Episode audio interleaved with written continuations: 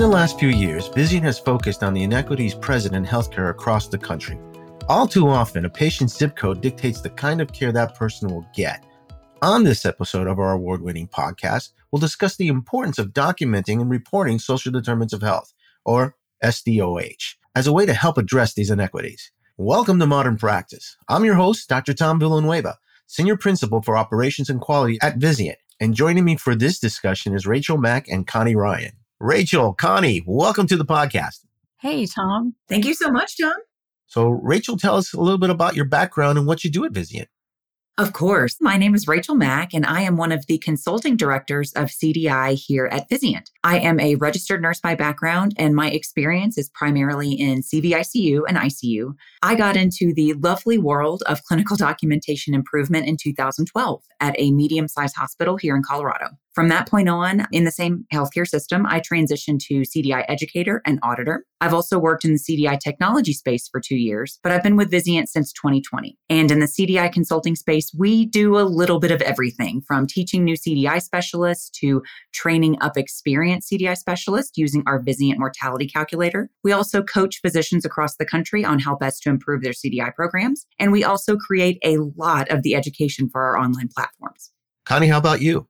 Hi, thanks, Tom. I am a registered nurse by training as well. My background is in acute care and critical care, and that's in the adult setting. I always specify that with folks, but I've been in clinical documentation improvement or integrity full time since 2014. I did some of it before then in the quality space, but been consulting since 2016 and been at Vizient for just over a year now. Well, thank you both. So let's level set here. Briefly, what's your viewpoint on what inequities exist in healthcare today?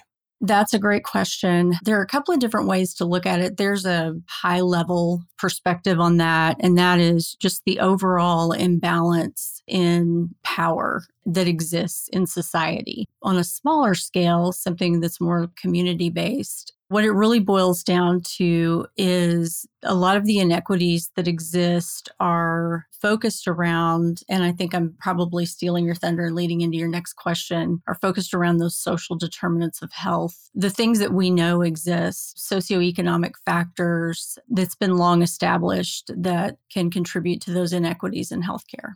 I'll weigh in because I've got a story for everything. So, Tommy, you kind of asked the right question. I'll give you an example, I think, an interesting example of healthcare inequity that many of our listeners may be able to relate to. So, my father is a Vietnam veteran who lives in a smaller Western Colorado town. So, because he is a veteran and because he's 78 years old, he has excellent healthcare coverage with VA first and Medicare as a backup. So, you would think, oh, he probably has excellent healthcare, right? Despite this, because of his location in a more rural part of our state, there are not specialties for every little thing when it comes to medicine. So recently it's come up that he's got an unusual looking spot on his skin that his VA physicians want to have looked at by a dermatologist. However, the area he lives in does not have a full time dermatologist. So they schedule out his appointments to see a derm at the hospital. And that dermatologist is only in town, I believe the last I heard was every one to three months. So, this is an example of that environmental issue, one of the many examples, right, of an environmental issue or a health inequity related to location. Many people, because of their age or limited access or no access to a car, which is kind of crazy to think about here in America, they have trouble making it to an appointment that's 10 minutes away, let alone needing to go see a specialist that's two, three, four hours away in a bigger city. So, I never thought that my dad would experience something like this, but here we are. And one of the quotes that that Connie and I are going to reference in our upcoming ACDIS presentation. It's just super interesting. Here's the quote In the long run, housing may be more important to health than hospitals. What is our health the result of? 20% of the nation's health is the result of medical care, 5% is the result of biology and genetics.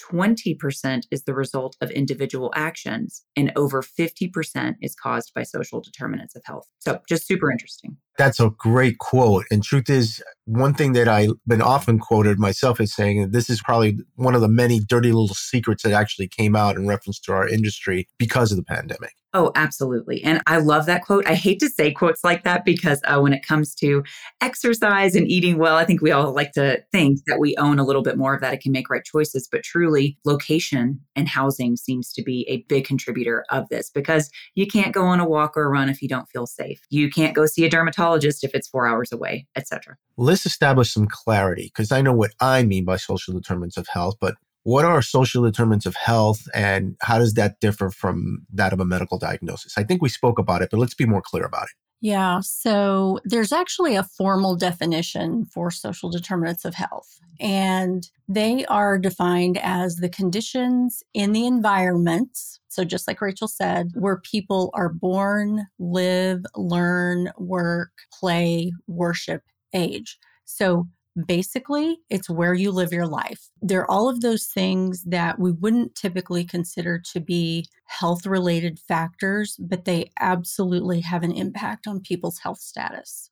So, race has nothing to do with it. It does, yeah. Actually, race is not actually included in there in that list. But if you look at it from a broader perspective, does race impact all of those other things?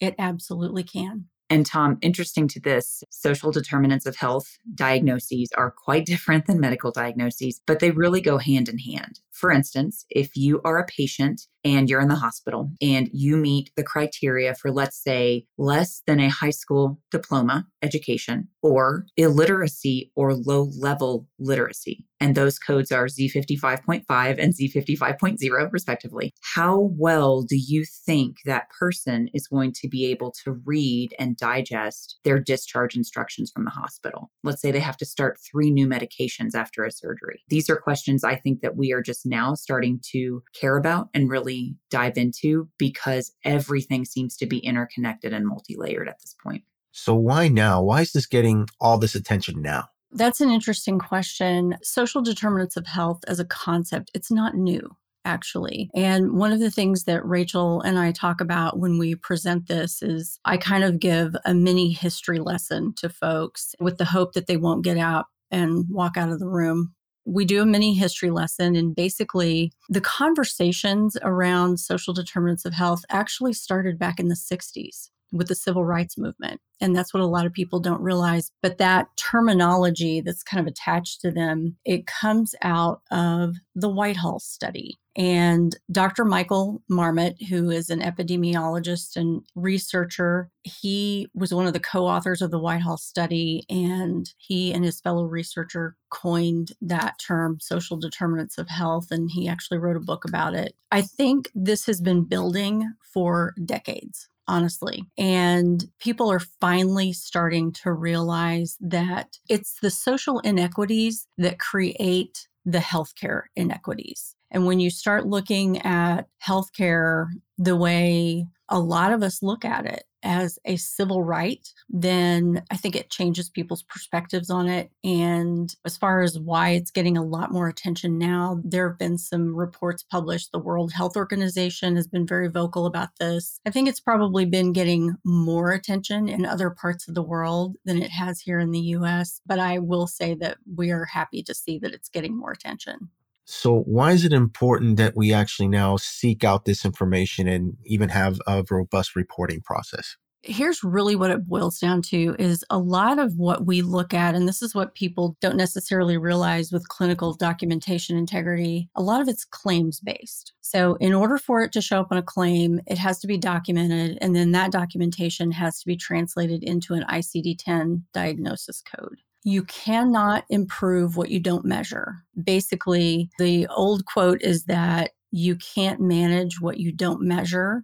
And if we ever hope to improve this, we've got to measure it. We've got to get a baseline and then we've got to focus our efforts in the right direction and then go from there and then see is it helping? Is what we're doing improving it?